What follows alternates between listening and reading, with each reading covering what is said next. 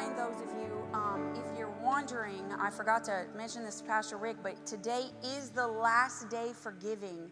If you want this on 2023's giving report, um, uh, the day's not over, but we do need to have it recorded today and all postmarkings done.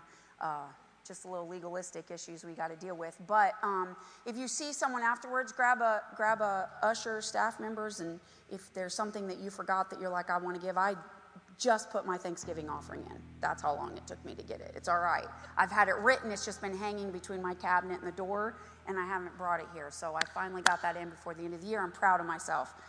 Whew. Let's pray.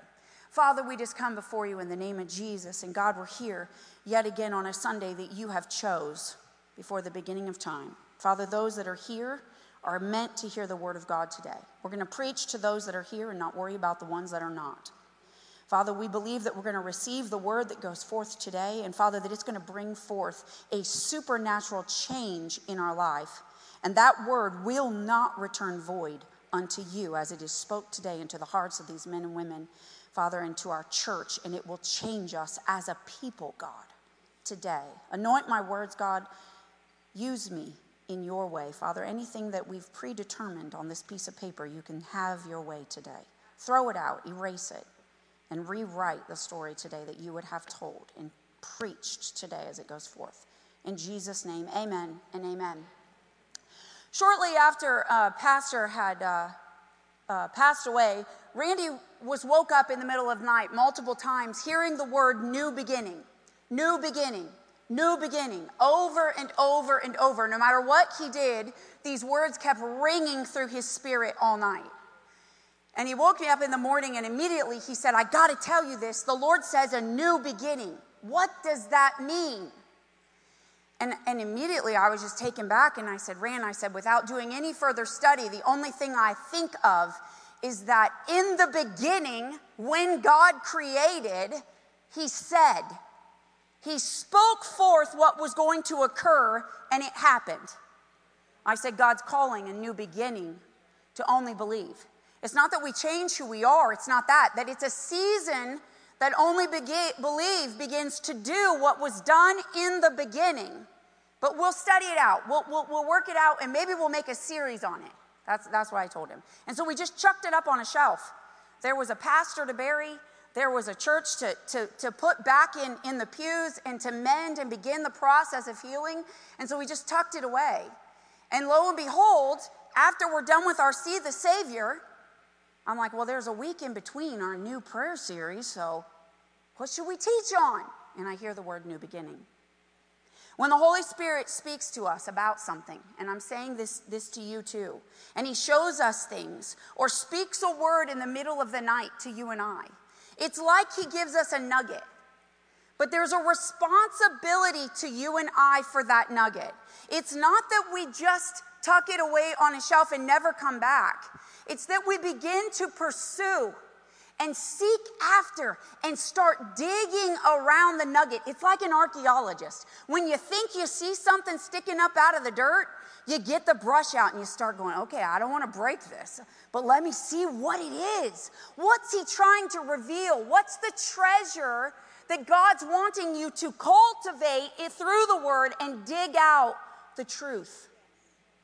We as a church, we as believers must be faithful that when God speaks something so small, that we are faithful to dig it out like it's the biggest diamond in the world. Because remember, He builds line upon line, precept upon precept. He's building and making you and I into something more than we are today. This is His plan, this is His purpose for our life.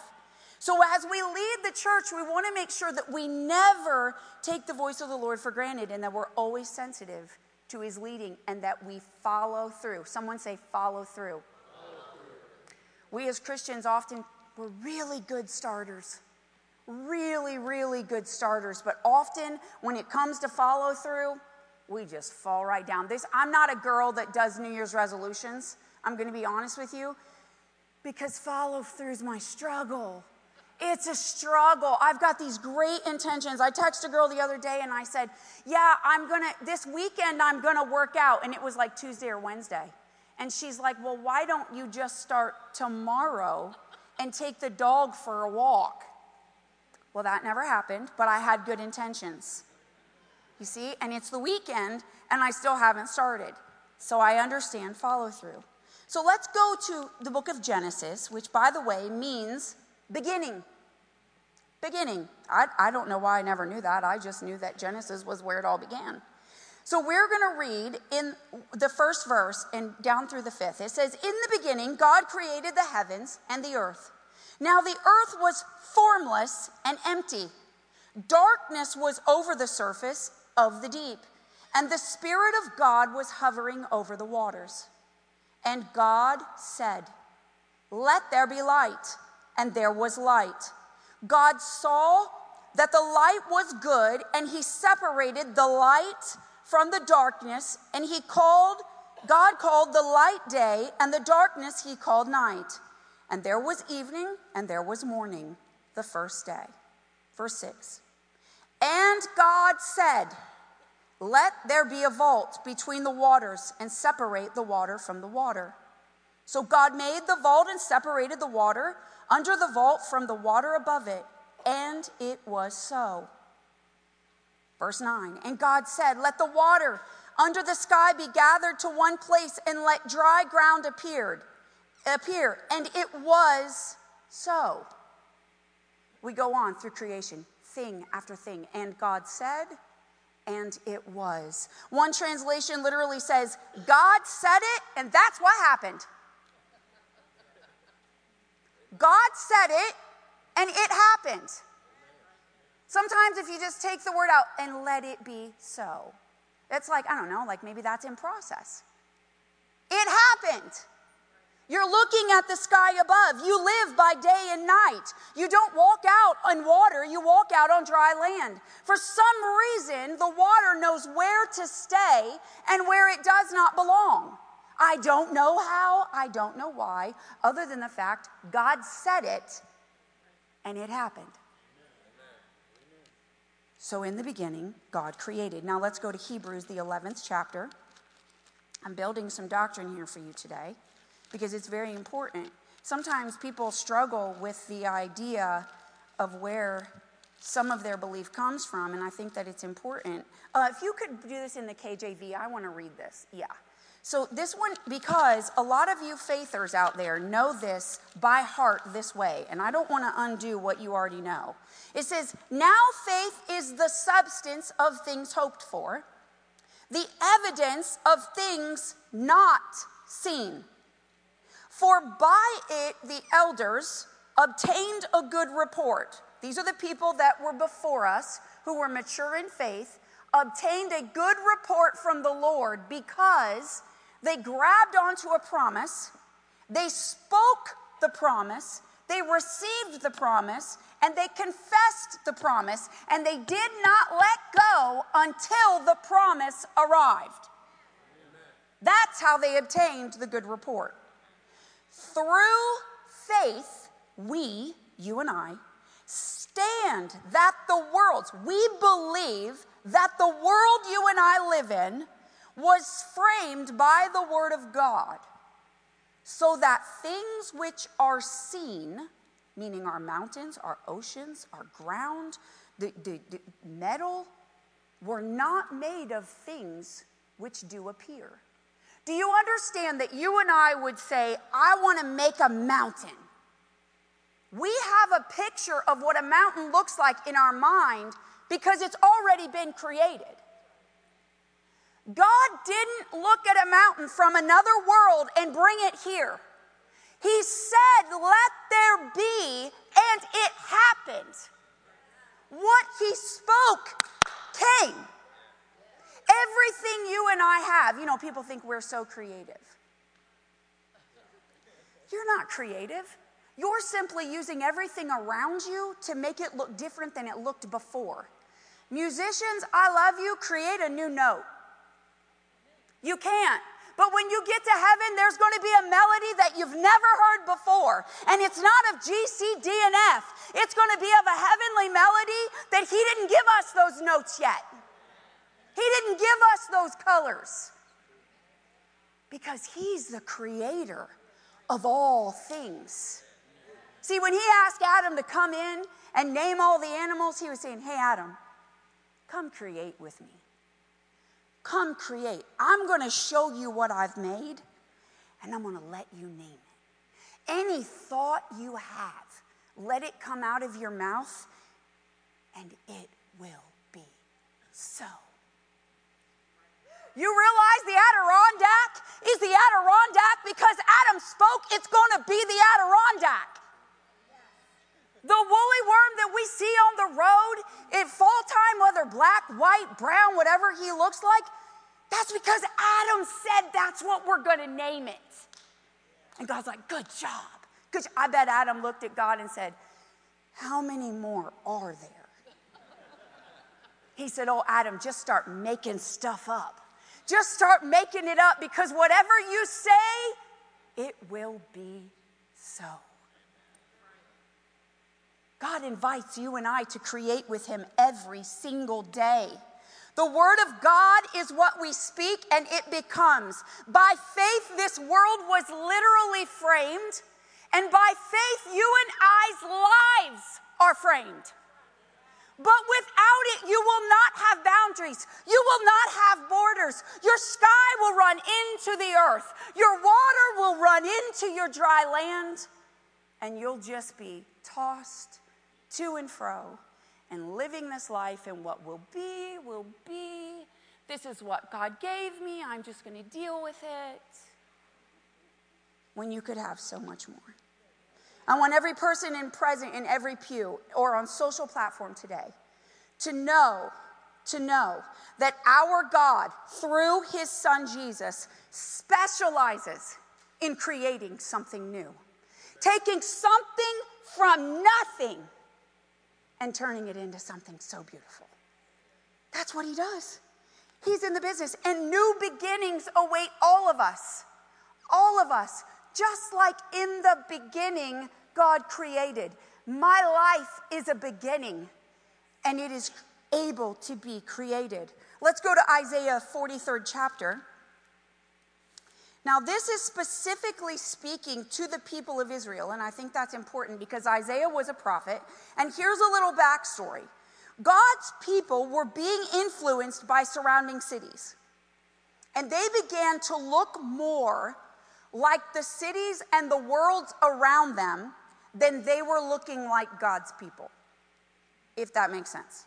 They were caught up into some idol worship.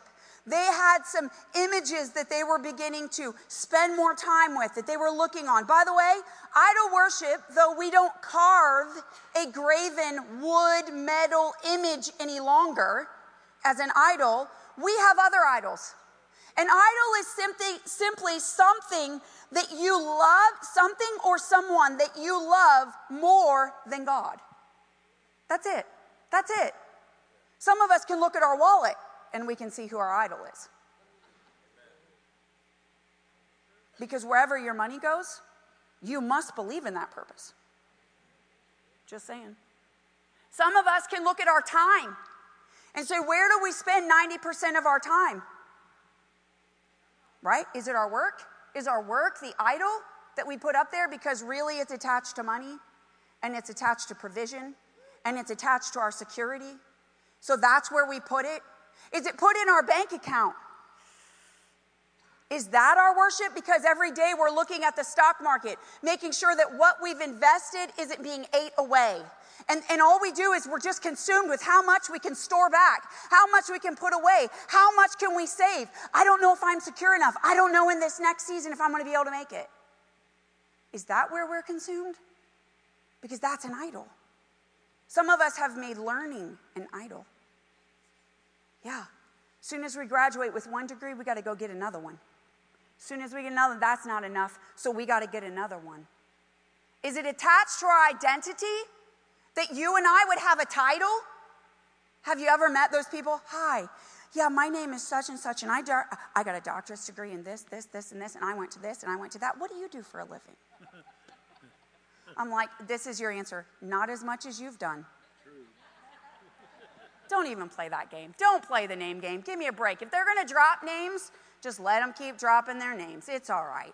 Just shut up and don't drop one name. It's better. It puts them to story. My kids taught me, you want to know what the most most judgmental thing you can say to anyone in the world as they're talking to you, just go, hmm. That's it. Don't respond. Don't respond because anything you say is going to be viewed through a skewed eye. Just go, hmm. I said, really? Not like, are you sure? Not to, hmm. Whew. Some of the younger ones might say, put a side eye with that. Hmm. So, anyways, the king of Babylon comes in as they're worshiping and he destroys the people's temple. He takes them into captivity, and the Lord allows this because of their disobedience. Brother Rick, you were onto something earlier. You were saying that your disobedience matters. Oh, it does. See, because they didn't have to be taken into captivity but their disobedience allowed it to be so. Some of us are captive by sinful natures in our life because we disobeyed and the Lord has allowed Babylon to have its way with you and I. That's not a good place to be, just so you know. Isaiah the prophet writes to them while they're in captivity, and this is what he says. Forget the former things and do not dwell on the past. See, I am doing a new thing. Look at that. There is an exclamation mark. Do you see that? Or is it just me? I am doing a new thing. Woo! Actually, it's not, I'm doing a new thing. It's, I'm doing a new thing. Exclamation mark. Punctuation is important when reading the Bible. Like if it says, look, like some, it says, behold, with an exclamation mark. That means, look. And then this one just said, see, comma, that I'm doing a new thing. Like, it's just aggressive. It's a good thing. Now it springs up. Do you not perceive it? Question mark. I am making a way in the wilderness and streams in the wasteland. Forget the former things. Don't dwell in the past. Isaiah was showing the contrast in this actual scripture and the context of it. He was showing the contrast between the Old Testament, which was letter of the law. Remember how all the Pharisees keep getting in trouble? Because they're, they're all about the law. They couldn't make the new covenant transfer. They didn't understand that God was doing a new thing. They were still caught in the old way of doing things, and everyone had to live a perfect life or they were just flat out going to hell. Well, I got news for you. There's a better covenant and a new way. God chose to do a new thing, exclamation mark, and his name is Jesus. And no longer do we have to be concerned about making every single step right. He wants us to take a risk of faith, think we're going to make the mark, and we might miss it, and he's going to say, and that's okay. A little few more. Okay, now I'm on it. And God forgives us, and he washes us clean because the eternal sacrifice took the price for us. So no longer do we have to live in fear of missing the mark. Perfect love casts out all fear of your shortcomings, all fear of your failure, all fear of. Now, don't get me wrong, you should have the fear of the Lord in your heart that if you miss the mark and do not repent, you're going to be captive in Babylon. And by the way, they were there for 70 years. That's a long time to be wrong and not know how to get out of the captivity. That's a real long time. The Messiah was coming, and Isaiah was prophesying that there's going to be a new way to do it. But in other words, all the past things that I've done.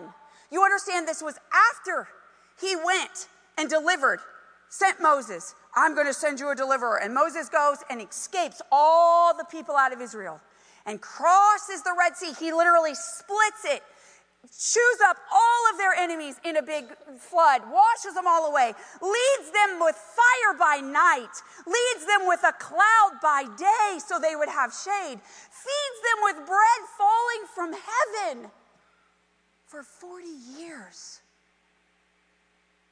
And Isaiah is saying, forget the former. Forget the way God did it before. He's chose a different route. Would you and I be able to forget the way God had done it before and accept Him doing something new? Or are we so caught up in what we know He's gonna do, how He's gonna do it, what He's gonna do, that we're like, yep, this is the way it's gonna happen, and I'm okay. But then, when new tries to come, I don't like new. I don't think this is new. That ain't Jesus. This is how he's going to do it. Oh, oh, that's right. That's right. Because you know more than the God of the universe. Someone is walking in a little bit of pride. Someone's walking in a little bit too much arrogance and needs to understand that the creator of the universe gets to lead our steps. Amen. You know, I often think there's a prophet that they said he was laying naked in the street and that people walked by and wouldn't even hear what he had to say because that's not God. Why would he have him tear his clothes off and lay in the street? We'd walk by that person and say, You're crazy. Get up, put some clothes on. He was being used by God. I know, I know. Hopefully, that's not the new thing.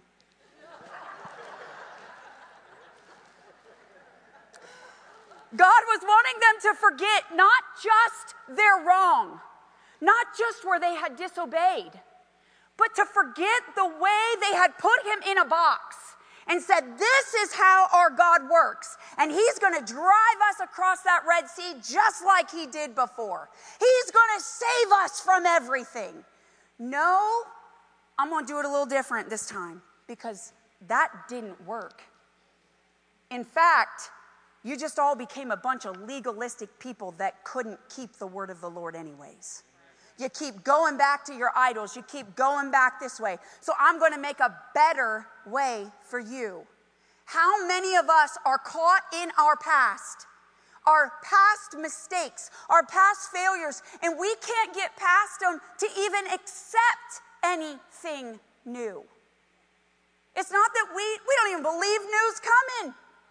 We're just so regretful and remorseful and so down on ourselves and so victim mentality, all about this woe is me attitude that we can't get up and step out of the miry muck and grab the Lord's hand and let Him lead us because we're not worthy.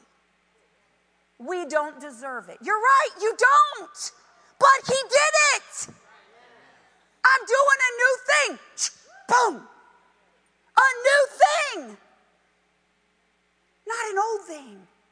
I'm going to do it new. God's wanting us to let go. Someone say, let go of, let go of. My, past, so I can move forward. Have you ever met someone caught up in the old hairdo? I've talked about this before, you know, the big spray up with the Aquanet. We'd blow it dry really tight. Now, I, I, preface this before I tell you this story. I called the, the gentleman that sends me worship songs from the 80s and the 90s. And he tells me every time he sends them, Oh, these are so anointed. I'm like, Yeah, they are. They are. What, what can we do those? Those. Do, how about some of those old anointed hymns? How many of you know you did a hymn today? Anybody know you did a hymn? He's worthy of it all. That's a hymn.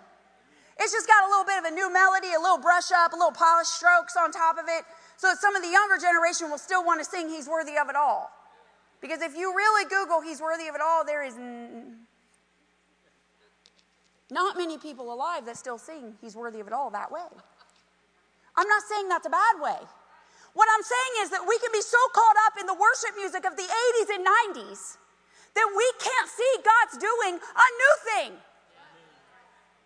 That there's a different set of musicians that we don't play the synthesizers on our. Remember when the keyboard looked like a guitar? Yeah, we don't play those no more. There's a reason. because it shifts, it changes. And, and we move with the shift and the change. But it doesn't mean that the message still isn't the same. Is it possible that we're actually caught up in what God was doing in that time frame in our life? And we were actually closer to God then than we are now, so we felt the anointing? Everything we've just read says that faith goes by what? Things we don't see, things you don't feel, things you don't understand. Faith is walking in the dark even though you have no inclination of where you're going, except there's a still small voice ahead of you going this way, this way, this way, this way, this way, this way. And sometimes God's gonna get so close to me, he's like, this way. because I'm like, you're too far away and I'm not moving until you come closer. Is it possible that the things we want from the past are things that made us feel comfortable? We're not doing songs from the 80s and the 90s worship. I already talked to this guy before I used his story. There's a reason for that because I don't wear my hair the same way. And I don't wear a robe and Jesus sandals either. You see, does it make it wrong? No. Does it mean that Jesus wearing sandals was wrong? No. Does it mean that we are standing on holy ground and I know that there are angels all around? Does that mean that song was bad in its time? No. It was amazing. I remember all the Pentecostals, we'd take our shoes off because we're standing on holy ground. No, actually, we're probably over some ancient ruins right here that ain't real holy. A bunch of blood crying out from the ground, if you ask me. But the point was is that we were in that moment. Why is it that you could be in that moment, but you can't be in today's moment? Because you're so busy looking at the things of the past and the way God did it that you won't accept the way He's doing it! Exclamation mark. It's a new thing. And it's a good thing. Oh, praise the Lord. It says sometimes things have to be ended before a new beginning can begin. Sometimes there has to be things laid to rest in our life old habits, old thought patterns, the old way of doing things before something new can be birthed before the heart of the people will receive something new.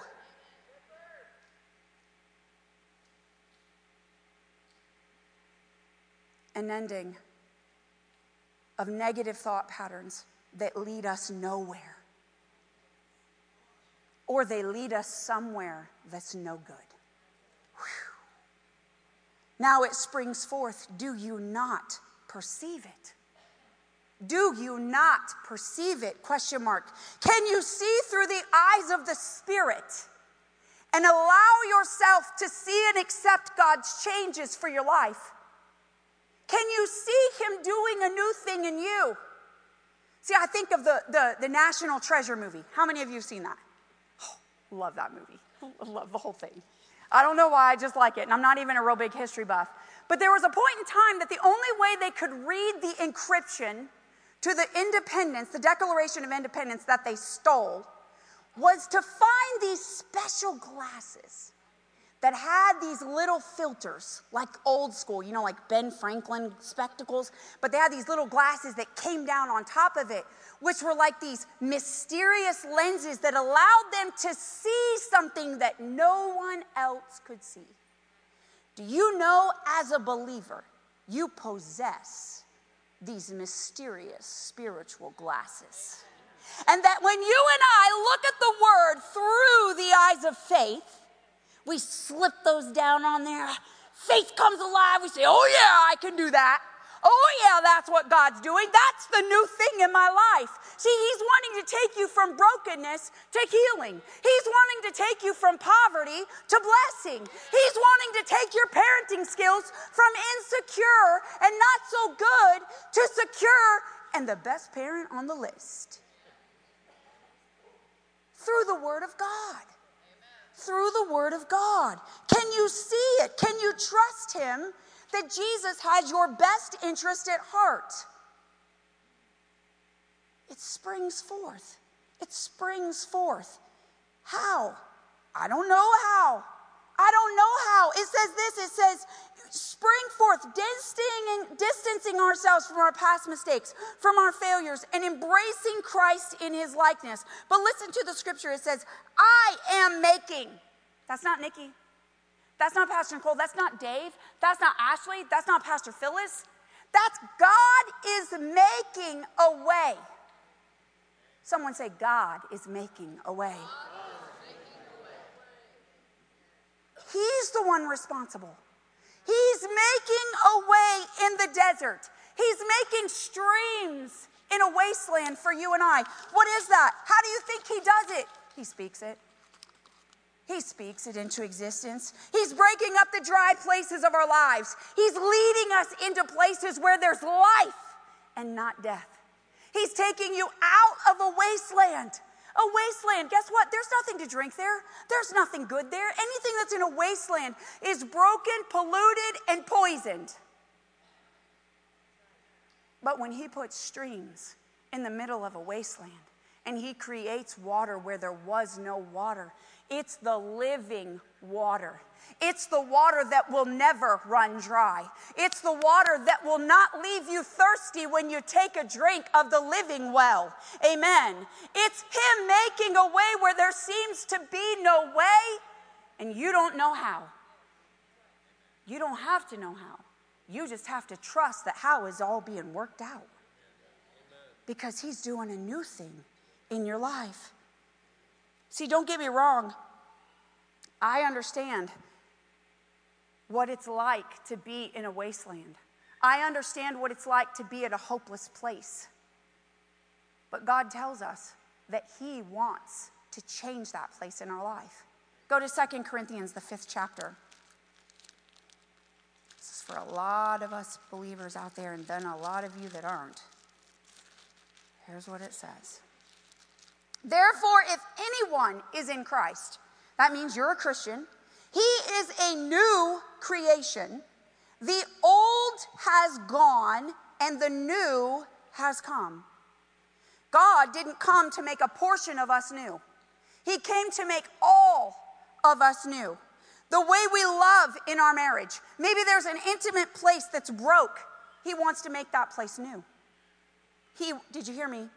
He doesn't want you to ignore it until one of you dies. He wants to make it new.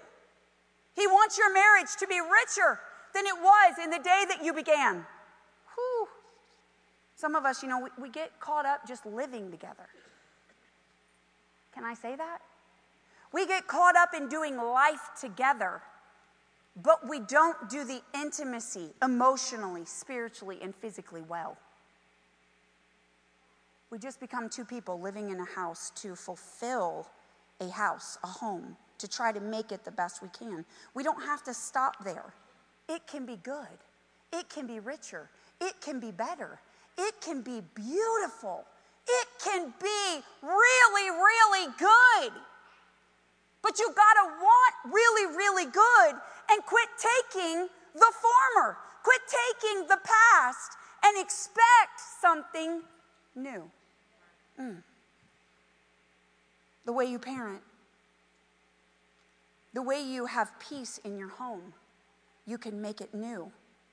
The way you see money, whether it's greed or insecurity, He wants to take that space and fill it with a new way. Maybe there's some of us that have dead situations. We've just wrote them off in our life. We're like, yep, God can't fix that. I'm just going to push it over here because He can't fix it. You know, it takes two people to want to fix anything. That's not true. That's not true. My mom and dad were perfect examples that it does not take two people to fix any marriage. It took one who was willing to lay on her face before God and to cry out, and because she did, my father fell into line. It, he didn't. He didn't. It was my mother who made the exact, she was the one who took the steps towards Jesus, not dad. And look at where he brought their marriage. It was beautiful. He healed it because one person was willing to lay down. One person. The word new means unused or unworn. We don't get a fixed life or a recycled life. We get a new life. It was as if our old failures and our old mindsets and our old habits never existed. Never existed. Don't get me wrong, we all have regrets. We all can look back on our life. You're not going to forget the failures that you had. But spiritually, through the eyes of faith, you forget your past mistakes. You forget your past life. You literally forget the way that God has done it in a, the past so that He can do a new way and you don't put Him in a box. 2024 is a time that we realign our hearts and our minds with Him. Let's go to Philippians, the third chapter, the 13th and 14th verse. Now, this is Paul, who was also known before a name change as Saul of Tarsus. That's where he came from. And he is writing this to the Philippian church. Not that I have already obtained all this or have already arrived at my goal, but I, Paul, talking, press on to take hold of that for which Christ Jesus took hold of me. Hold up. Paul's telling us that everything that Christ took hold of on the cross, right? Death, hell, and the grave. He took it all for you and I. He took this cross so that you and I could live a sin free life. He took the cross so that you and I could be blessed. He took the cross that you and I could have every promise in this book and it applied to our life and it be so. And it happened. And it happened. Okay? Not it may happen, not it could happen if we live a good enough life, but that it happens for you and I. Brothers and sisters, I do not consider myself yet to have taken hold of it. Paul's telling you, I'm in process. I'm doing my best to comprehend what it is at the cross in its fullness through the death and resurrection of our Lord, what it is that He did for us, and how to possess it. Because He says, I can have it all, but I'm in process. He said, But one thing I do. He's telling you what He don't have right, but He's telling you what He does have right forgetting what is behind and straining towards what is ahead. I press towards the goal to win the prize for which God has called me heavenward in Christ Jesus. Now, how many of us are still, like, this is us, straining to look ahead? Because here's what the devil does we have peripheral sight, don't we? Some of us have really good peripheral sight. And all the devil has to do, he don't even have to put it in front of you. He just needs to bring it up that you can see the color, the shade of what's here right next to you. And before you know it, you're looking this way. How many of you driver's ed students I got in here? You're driving down the road, but oh, your hands are at 10, they're at 3. And you've got the middle of that car hood right like this far from the line on this side of the road because you know if you get off, you're not going to be able to do it. We were on a trip one time, Jimmy Pullman. We were on our way to the jet ski world of, of Norris Lake, somewhere down there. I don't know where we were going. Well, Randy needed a nap. And I had the pontoon trailer on. We had a double dually Ford diesel truck white. It was ugliest thing I've ever seen. But not only was it bigger than I had ever driven, but it had a dually on the outside, but then there was a double dually. So it had double the width on these wheels coming out. So that meant that that concrete wall and that line and that semi got a real lot smaller. Now, this was before we had any type of communication like cell phones that you just called and ring up. We all had walkie talkies. This will tell you how old we were. And as long as we were within five miles of each other, we could hear each other on the interstate. We'd be like, We're behind a red truck. Why don't you guys haul it up a little bit more? We're never going to get there. Speed up. So we would all, we, we were all communicating. Randy's asleep.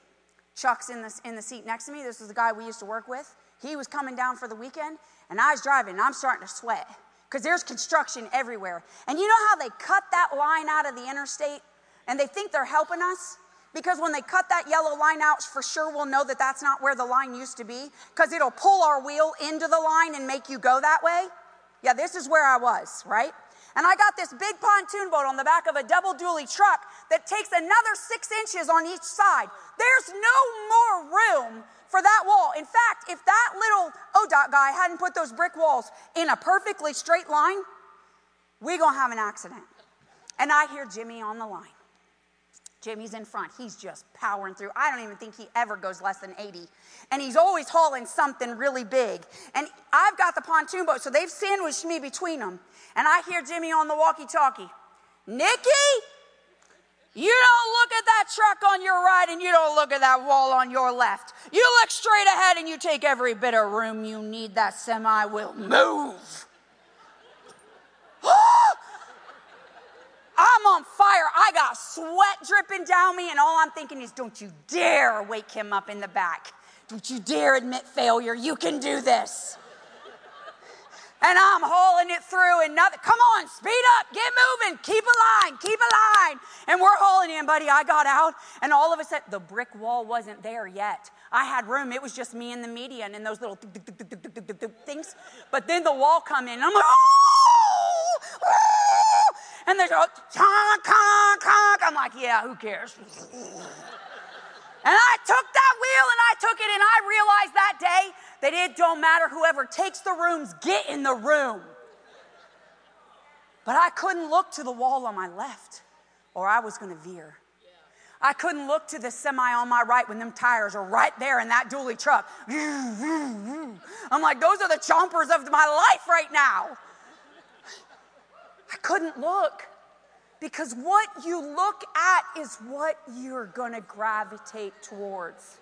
See, the devil just puts the past in your peripheral view, like the big tire on the semi. Come on, look over here, look at me. Because as soon as you do, you're going to start to veer to the past. Soon as you start to look, oh, these changes over here, I don't like those brick walls coming in. I don't like change. I don't want to go through it. Guess what? You're going to start looking over here at the change, and the only thing you're going to see is change, change, change, change. I can't take no more change. And you got to run. And God's just like, stop looking. Forget the former. Forget the things that I did in the way you think I'm going to do them. Just look at me and power through. Take the room you need because the devil will move. I'm just telling you. That's who God is in our lives. You cannot look behind, you must strain to keep your mind ahead. This is who God is. In Acts, the ninth chapter, in third, we talk about Paul because Paul had an amazing experience. See, Paul was a hater of Christians. In fact, he knew the law so well that he was persecuting Christians unto death. And God called him out from persecuting Christians to writing 13 of the New Testament Gospels. 13 out of 27 was written by a bona fide murderer. And you read it and you don't judge Paul any day of your life. But if you knew you were sitting next to a pedophile or a murderer, an alcoholic, maybe a whoremonger, you'd be concerned about what your church has come to. One day, Paul has a Damascus experience where a light comes from heaven and it flashed all around him. And he falls to the ground and he heard a voice say to him, Saul, Saul, why do you persecute me? Paul lifts up his voice, Who are you that I persecute? Like, who's talking to me?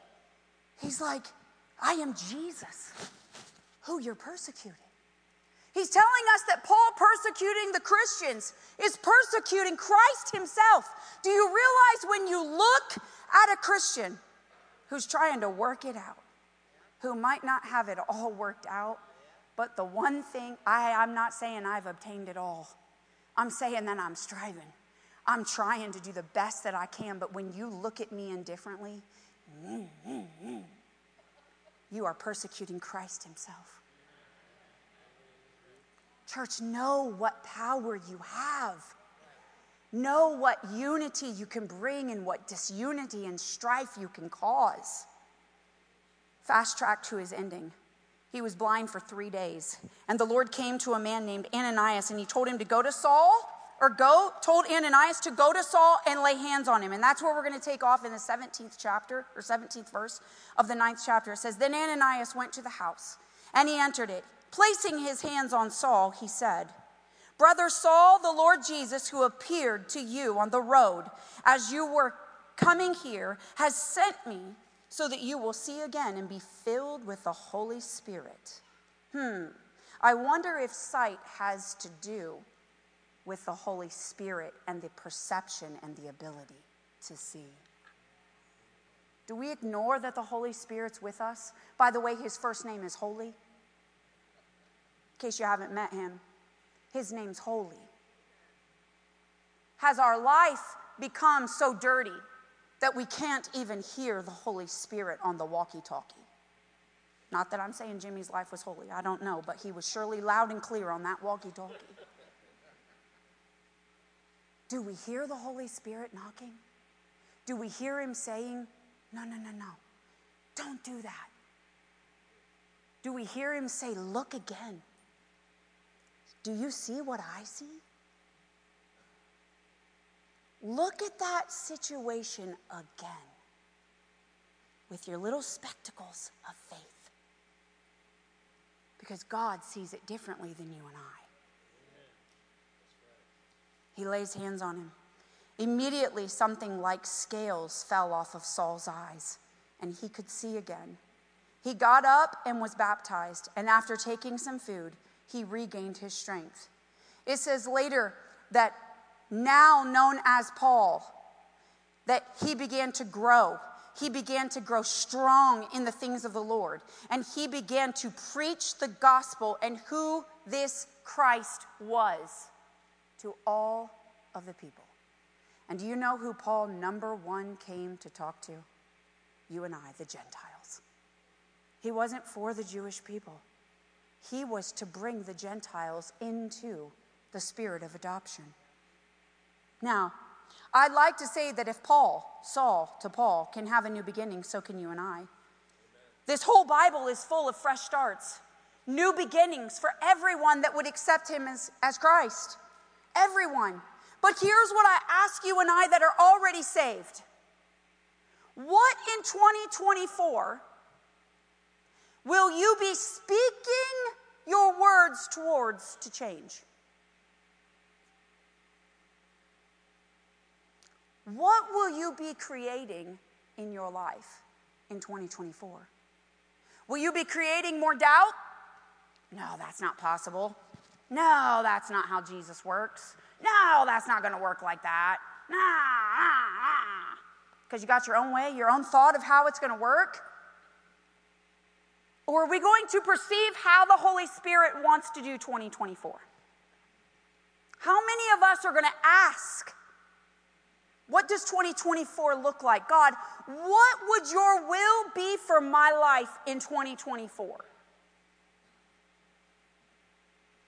Will we ask? Will we look towards? Will we create something different than we have? Or will we just accept where we are and just sit there? David's already shaking his hand. His head, he's going, No, I don't want to stay here. I don't either, Dave. I don't either. But here's what it's going to take it's going to take persistence from you and I. God finished what he started. He started creating and he ended it, and it said on the seventh day he rested. Do you know what that means, church? It doesn't mean that our Lord slept. It says our God does not sleep, nor does he slumber. So, why did he need rest? He rested in what he said on Monday, Tuesday, Wednesday, Thursday, Friday, Saturday. And on Sunday, he sat back and watched the sun come up The sun go down, the waters stay in their place, the fish are breeding, the people are breeding. It's a beautiful day. He's like, and that's good. What? What? I dare you to create a new beginning in 2024. I dare you. Find Monday. Find not, look, I'm not going into this Jewish calendar. I don't know whether church was on Saturday, Sunday, Wednesday, Tuesday, Monday. I don't care what day it was. The bottom line was there were seven days in a week, and six days were created, and on the seventh he rested. Here's what I know pick your day. I don't care. On Monday, speak it and watch it happen. On Tuesday, speak it and watch it happen. And on Sunday, sit back and never create it again and thank God that you're resting in His mm. Word and that it will never come back void.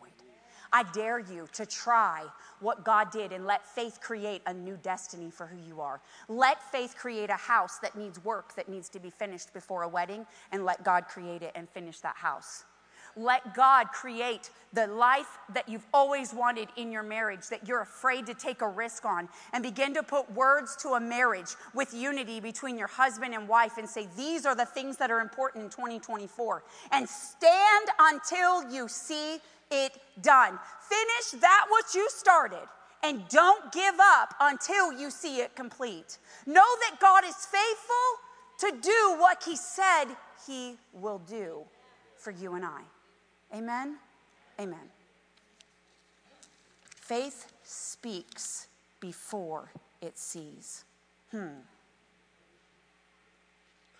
If you desire your finances to be touched, the words to say are not, Lord, make me a millionaire before age 20. The words are, the word says, You meet all of my needs according to your riches and glory. I thank you, Lord, that I'm generous and according to your word, that I always have enough to give, always give some, and at all times I am overflowing with blessing that I can do that which you've purposed me to do for your kingdom. Do you see that? Marriage, he who finds a wife finds a good thing. Teach me, O oh God, to love her the way Christ loves the church. Quit praying specifics. Quit praying that she'll iron your socks before you put them on. Because he who finds a wife finds a good thing. When you begin to appreciate her in the place that she's in, like Christ loved the church in the place that you were. God didn't require perfection before you came. He said, I'm so in love with you, I just want you to come like you are. Just come like you are, and I'll take care of all the rest. Because the more you fall in love with me, the more you're to want to do what I've asked you to do. Husbands, if you want your wife to iron your socks, being honest with you, do not, I'm not ironing his socks. Lord, you'd have to help me. Love her like Christ loved the church. Love her in her imperfection. Ladies, if you want your husband to the ground you walk on. Honor and respect his voice, his opinion, his way. Don't degrade him. Don't make him feel like your child. He is your equal. He is your husband. He's the one that makes you the best you you can be. And men, she's the one that makes you the best you you can be. You know, Randy and I had a fight a while ago, and I told the young kids this the other day that were at the house. I said, You know, I said, we come to our senses, and we had fought, and it was at nighttime, and I'm gonna be honest with you, we didn't wanna fix it. I was tired. Like at nine o'clock, if we're still fighting, I'm done. Like, can we just, we'll put this on pause and we'll deal with it tomorrow. I'm not going to bed angry. I'm just saying, like, can we just agree that we both disagree and let's go to bed and we'll deal with this another night? Because when you're young, you stay up till two or three in the morning and your neighbors are up. That's not how we work now. You're old, who cares? I'm not kidding. Like it's going to be another day. We've made it 31 years. I'm sure we'll make it through another night. And the next morning we get up, and now, mind you, we work at the same place, but we drive separately because one is always on time and one struggles with time management. And I said to Randy, I looked at him and he said, and, and I said, okay, well, I'm going to head out and go. And he goes, okay. I said, oh, is, how is this how this going to be? He said, yeah. I said, Quentin, come here. I said, get up. He comes over from the kitchen. I'm right in the hallway. I said, Listen to me. That's how it's going to work. I said, There's no one that's going to have you, and there ain't no one that wants me. We're in this forever, and you and me are going to make this work. So I love you, and I'll see you when we get home and we can talk about this. He said, You're right. Ain't nobody going to have you. That's what he said to me. I'm like, wait a minute, I'm not the one that got the bad end of this stick here. But it was. The point was, is what I was trying to say was, I don't want this to be like this, and you don't either. But I'm telling you, we can make this better. And God with us, there's nothing that we can't make better. Do not settle for not good. Do not settle. And I'm telling you, I've said this before if it's not good, God's not done. Amen? 2024, what will you use your faith for? Now, that's my message. I think over the next few days, I know you guys have off New Year's Eve night, of course, but you have New Year's Day off. I want you to take time to visit with the Holy Spirit. It doesn't take hours, it just takes moments. And get up before you put your feet on the ground and say, Lord, Holy Spirit, I want to be aware of what you want out of me for 2024. What have I grown complacent in? What have I made an idol? What have I been disobedient in? What do you want me to create new with my mouth, with my faith this year? What do you want me to do? And just let him talk. I promise you, moms, as you're pulling laundry out of the dryer, because you got one day before everybody goes back to work and everybody goes back to school.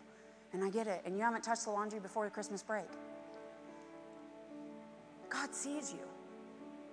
And He knows what you need. And He knows what can make it right. And you know, God has this way of dealing with some of the, the things that He knows is connected to the roots of other things in our lives. Pastor Rick and I were talking in Lynn yesterday about this. That God oftentimes doesn't deal with immediately what you think is the initial problem. He deals with something up here, but it's kind of like the Ten Commandments when they tried to, to spice Jesus' life up, and, and they're like, which is the two greatest of them? And he gives them two at the top. What was he saying? He was saying that if you love your God with all of your heart, mind, and soul, and you love your neighbor as, as you love yourself, then you're not going to be a murderer. You're not going to steal. You're not going to covet your neighbor's wife. You're not going to disobey your parents. Because these two are the most important. And if God is the governor of your life, then all the rest of these things will fall into place. God may be asking you to just simply pray every day. It could be that simple. And the prayer is going to begin changing the heart of the one that's praying. And all these other things are going to begin to fall off. Or maybe he's going to ask you to show up to the gym because he knows that you really have a problem with gluttony. But if he talks about gluttony because of the way your parents made you feel about food, you'll turn him off like you've turned all of them off. Do you understand? He's gentle. He's gentle and he's kind. And he's not going to pull a splinter out until it's ready and it comes to the surface. That's who God is.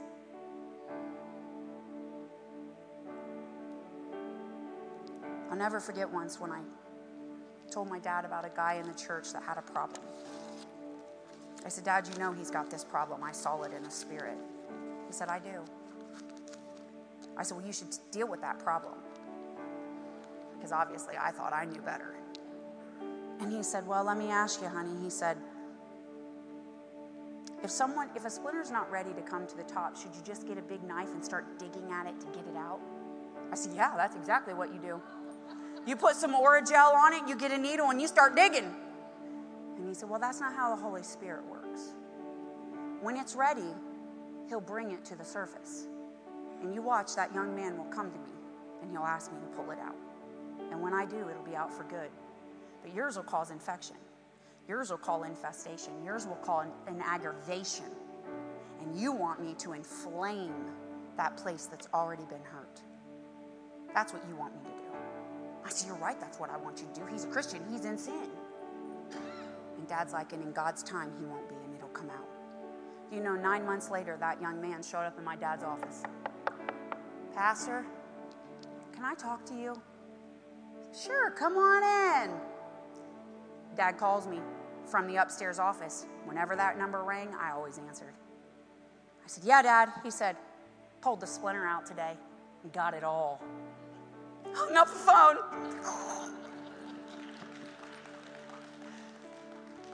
Let the Holy Spirit bring it to the top. Let Him tell you what He wants to deal with. Because there's splinters in every one of us. Maybe you're here today and you just want a new life because your old life has been so bad. And you want to restore this relationship with Christ. You're like, I want it. I want to have a new life in Him. I want to use my faith to create something different. But you just don't understand. I'm so bad. I'm so bad. I've hurt so many. I've done so much. Eh. God's in the new beginning business. He specializes in this for you and I. And all of us, once were at the same place you were. We needed a new life. Mine was at age five, I'll be honest with you. I hadn't done much bad things yet. Kissed a boy behind my bed, I got in trouble for that.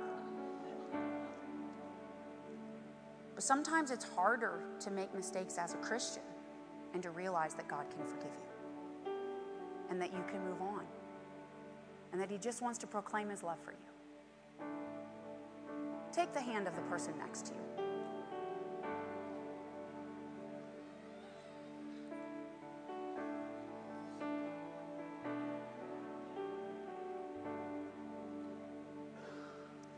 I want to take the time today, first of all, to pray for us as a church and a congregation, but I want you guys to pray one for another for this new year and that the Holy Spirit would speak to each and every one of us.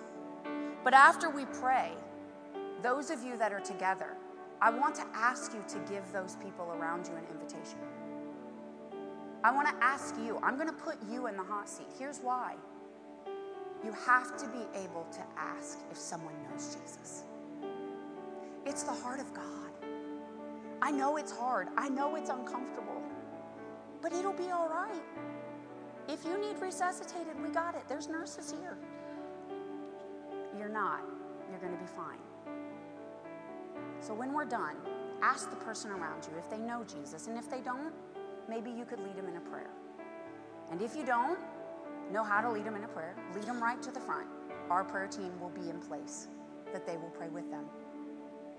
Father, in the name of Jesus, every eye closed. Father, I just begin to pray, Father for this congregation in the church. Father, I know that the message you gave us was two days after Pastor had passed. Now, Father, we know that our life can be different because of what we speak. God, I ask that over the next days, you would begin to speak to this congregation. Father, that you would begin to love on them gingerly, Father, begin to work things up out of them. Father, that they would be able to surrender to you in 2024. Father, that they would be starters and good finishers. Father, that they would be restful in the word of God that you would speak. Now, Father, I just thank you as they begin to pray for one another that you're even speaking now and that you would reveal these things. In Jesus' name, amen and amen. Go ahead and pray one for another and ask if they know Jesus.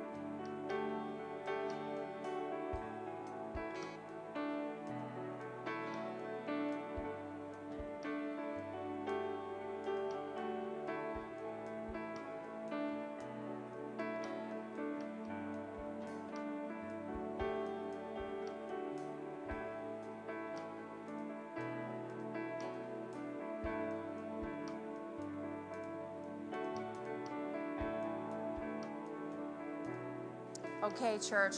We love you. We will see you here on Wednesday, um, where we're going to teach a message, and then we're going to start our uh, prayer in January. If you have not purposed in your heart what to do for 21 days, you have until the 7th to decide. Otherwise, I'd love to ask you to join me here every single night for prayer uh, as we start 21 days for a breakthrough in our life. It's a great place to use your faith for 2024. Love you. See you next week.